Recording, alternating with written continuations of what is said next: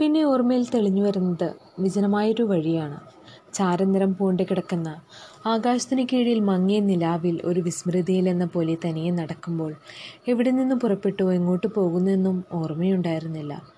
ആ വഴി ഏതെന്ന് പോലും ഇപ്പോൾ സംശയം തോന്നുന്നു. സ്വപ്നസദൃശമായ ഒരു അനുഭവം എന്ന് വേണമെങ്കിൽ പറയാം. അതെ അതങ്ങനെ തന്നെയാണ്.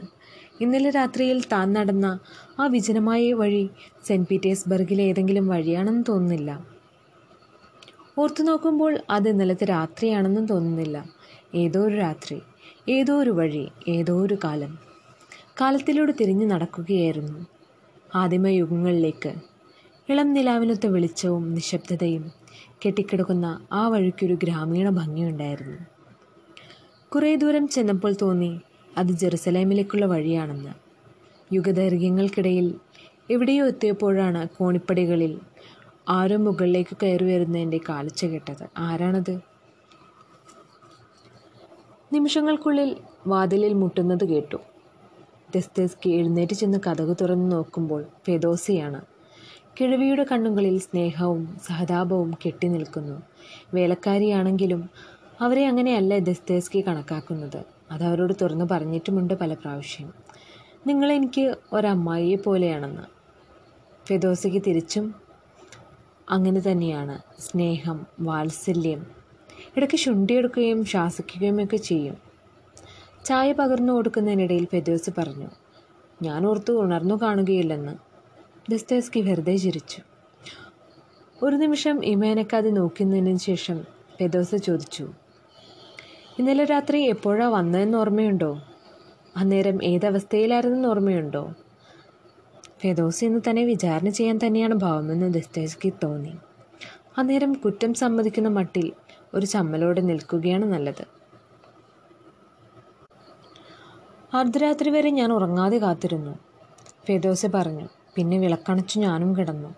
ഒരു കാര്യം തീർച്ചയാണ്. ഈ കെട്ടിടത്തിൽ അവസാനം കിടന്നത് ഞാനാണ്. കിടന്ന ഉടനെ ഞാൻ ഉറങ്ങിപ്പോയി. പിന്നെ വാതിലിൽ മുട്ടുന്നത് കേട്ട് ഞാൻ ഉണർന്നപ്പോൾ സമയം എന്തായെന്ന് തീർച്ചയുണ്ടായില്ല വിളിക്കാൻ പിന്നെ എന്തുണ്ടായിരുന്നു ബാക്കി? ഈ വയസ്സായവർക്ക് സന്ധ്യയാകുമ്പോഴേക്കും ഉറക്കം വരും. ഫെദോസയെ ചുണ്ടിയെടുപ്പിക്കാൻ വേണ്ടി ദസ്തേസ്കി പറഞ്ഞു. ഉറക്കം വരുമ്പോൾ പാതിരാത്രിയായെന്നാണ് അവരുടെ വിചാരം. ഫെദോസ കണ്ണുകളേർത്തിയൊന്ന് നോക്കി. ഇരുത്തി മൂളി. അതൊന്നും സാരമില്ല. ചായപാത്രവും എടുത്തുകൊണ്ട് പുറത്തേക്കിറങ്ങിയ നേരത്ത് വാതിക്കൽ തിരിഞ്ഞു എന്ന് ഫെദോസ നോക്കിയ നോട്ടം.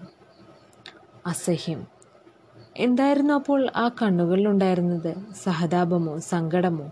അതോ എന്തിനാണ് ഇങ്ങനെ നശിക്കുന്നതെന്ന ചോദ്യമോ? പുറത്ത് ലോകം മുഴുവൻ തന്നെ കുറ്റപ്പെടുത്താനും പരിഹസിക്കാനും കാത്തു നിൽക്കുന്നു. അവരുടെ വാക്കുകളിൽ തുരുമ്പിച്ച വാളുകൾ പുളയുന്നു. ഒക്കെ നശിപ്പിച്ചു സ്വന്തം ജീവിതം പോലും. എങ്ങനെ മതിപ്പുണ്ടാവും മറ്റുള്ളവർക്ക്? കണ്ടവരോടൊക്കെ കടം മേടിച്ചും കള്ളു കുടിച്ചും ചൂതാടിയും നടക്കുന്ന നാണം കെട്ട സ്നേഹത്തോടും വാത്സല്യത്തോടും കൂടി ഒരു വാക്ക് പറയാൻ ആരാനുള്ളത് ഈ കിഴവിയല്ലാതെ? കോണിപ്പടികളിൽ ഫെദോസയുടെ കാലച്ചു താഴേക്ക് ഇറങ്ങിപ്പോകുന്നു. ദസ്തേസ്കി സിഗരറ്റും പുകച്ചുകൊണ്ട് വരാന്തയിൽ ഇറങ്ങി നിന്നു. ഇന്ന് നല്ല തെളിച്ചമുള്ള ഒരു പ്രഭാതമാണെന്ന് തോന്നുന്നു. ആകാശത്തിന്റെ കിഴക്കേ ചെരുവിൽ നിന്നും പ്രഭാതത്തിന്റെ തുടുപ്പ് മെല്ലെ മാഞ്ഞു പോകുന്നു. ദൂരെ പൂത്തു നിൽക്കുന്ന മരങ്ങളുടെ ശിഖരങ്ങൾക്കിടയിലൂടെ കാണുമ്പോൾ ആകാശം വളരെ ഭംഗിയുള്ളതായി തീരുന്നു. തെരുവിന്റെ അങ്ങേയറ്റത്തെ വളവ് കടന്ന് ഒരു കുതിരവണ്ടി വരുന്നു. എന്തോ ഒരു മ്ലാനത പോലെ തോന്നി ദസ്തേസ്കി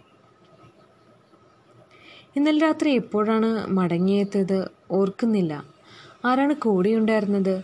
മദ്യഷാപ്പിൽ വെച്ചു കണ്ട ആ അപരിചിതനായിരുന്നോ. അയാൾ എന്തിനാണ് തന്റെ കൂടെ വന്നത്? താൻ അത്രയധികം കുടിച്ചിട്ടുണ്ടായിരുന്നു. മറ്റൊരാളുടെ സഹായം കൂടാതെ നടക്കാൻ വയ്യാത്തവണ്ണം ഓർക്കുന്നില്ല. മൂടിക്കെട്ടിയ ഒരു മഴക്കാല സന്ധ്യ പോലെ മറവി.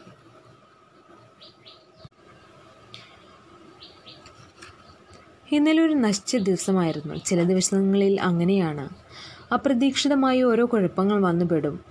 ഒരു ശാപം പോലെയാണത്. എന്തെങ്കിലും കാര്യമായി എഴുതണമെന്ന് വിചാരിക്കുമ്പോഴാണ് ആ നീചൻ കയറി വന്നത്. അയാളോട് കടം മേടിച്ച പണവും പലിശയും ഉടനെ വേണമെന്നും പറഞ്ഞുകൊണ്ട്. ഇനിയും അവധി കേൾക്കാൻ തന്നെ കൊണ്ടാവില്ലെന്ന് അയാൾ ആണയിട്ടു.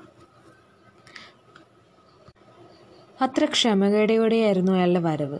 എന്നുവെച്ചാൽ എന്തു ചെയ്യും? കയ്യിൽ പണം വേണ്ടേ? തന്റെ മൗനം അയാളെ കൂടുതൽ ചുണ്ടി പിടിപ്പിച്ചിട്ടുണ്ടാവണം ഒടുവിൽ അയാൾ കാറിയത് നിങ്ങൾ എന്തെങ്കിലും ഒന്നും മിണ്ടന്റെ മനുഷ്യ എന്നാണ്. അപ്പോഴേക്കും അയാളുടെ ആദ്യത്തെ അരിശം തണുത്തു കഴിഞ്ഞിരുന്നു. ഒരവധി കൂടി കേൾക്കാനുള്ള ക്ഷമ കാണിക്കണമെന്ന് പറഞ്ഞാൽ അയാൾക്ക് വീണ്ടും കലിയിളകിയെങ്കിലോ അല്ലെങ്കിൽ അതല്ലാതെ മറ്റെന്താണ് അയാളോട് പറയാനുള്ളത്? ഒടുവിൽ അതുതന്നെ പറഞ്ഞു. പേടിച്ചതുപോലെ അയാൾ പൊട്ടിത്തെറിക്കുകയൊന്നും ഉണ്ടായില്ല. കുറേ നേരം നിശബ്ദമായി നോക്കിയതിനു ശേഷം യാത്ര പോലും പറയാതെ ഇറങ്ങിപ്പോയി. പിന്നെ അതോർത്തായിരുന്നു വിഷമം. എന്തുകൊണ്ടാണ് അയാൾ ഒന്നും മിണ്ടാതെ ഇറങ്ങിപ്പോയത്? അയാളുടെ പേരിൽ ഞാൻ കേസ് കൊടുക്കുമെന്നോ? നിങ്ങളെ ജയിലിൽ കയറ്റുമെന്നോ പറയാതെ?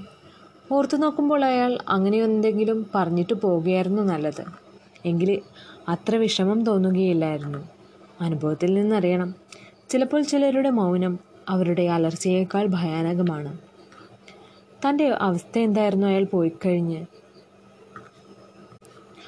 അനന്തതയിലേക്ക് നീണ്ടു കിടക്കുന്ന ഒരു തരിശുഭൂമിയിൽ എവിടെയോ ഒരിടത്ത് ഒരു കുന്നിനു മുകളിലെ മഹാവിജനതയിൽ ഇടിഞ്ഞു പൊളിഞ്ഞ കോട്ടയ്ക്കുള്ളിൽ പഴകി ചെറിച്ച ഒരു കരിങ്കൽ കൊട്ടാരത്തിന്റെ ഇടനാഴിയിൽ മങ്ങിയിരുട്ടിൽ നിശബ്ദതയിൽ.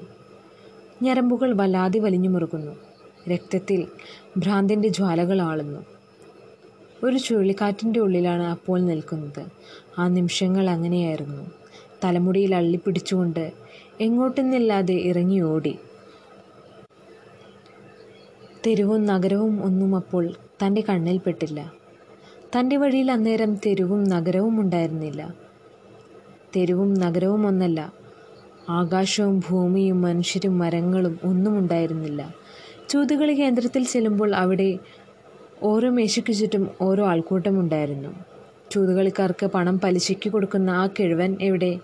ഗ്രിഗറി യാക്കോബ്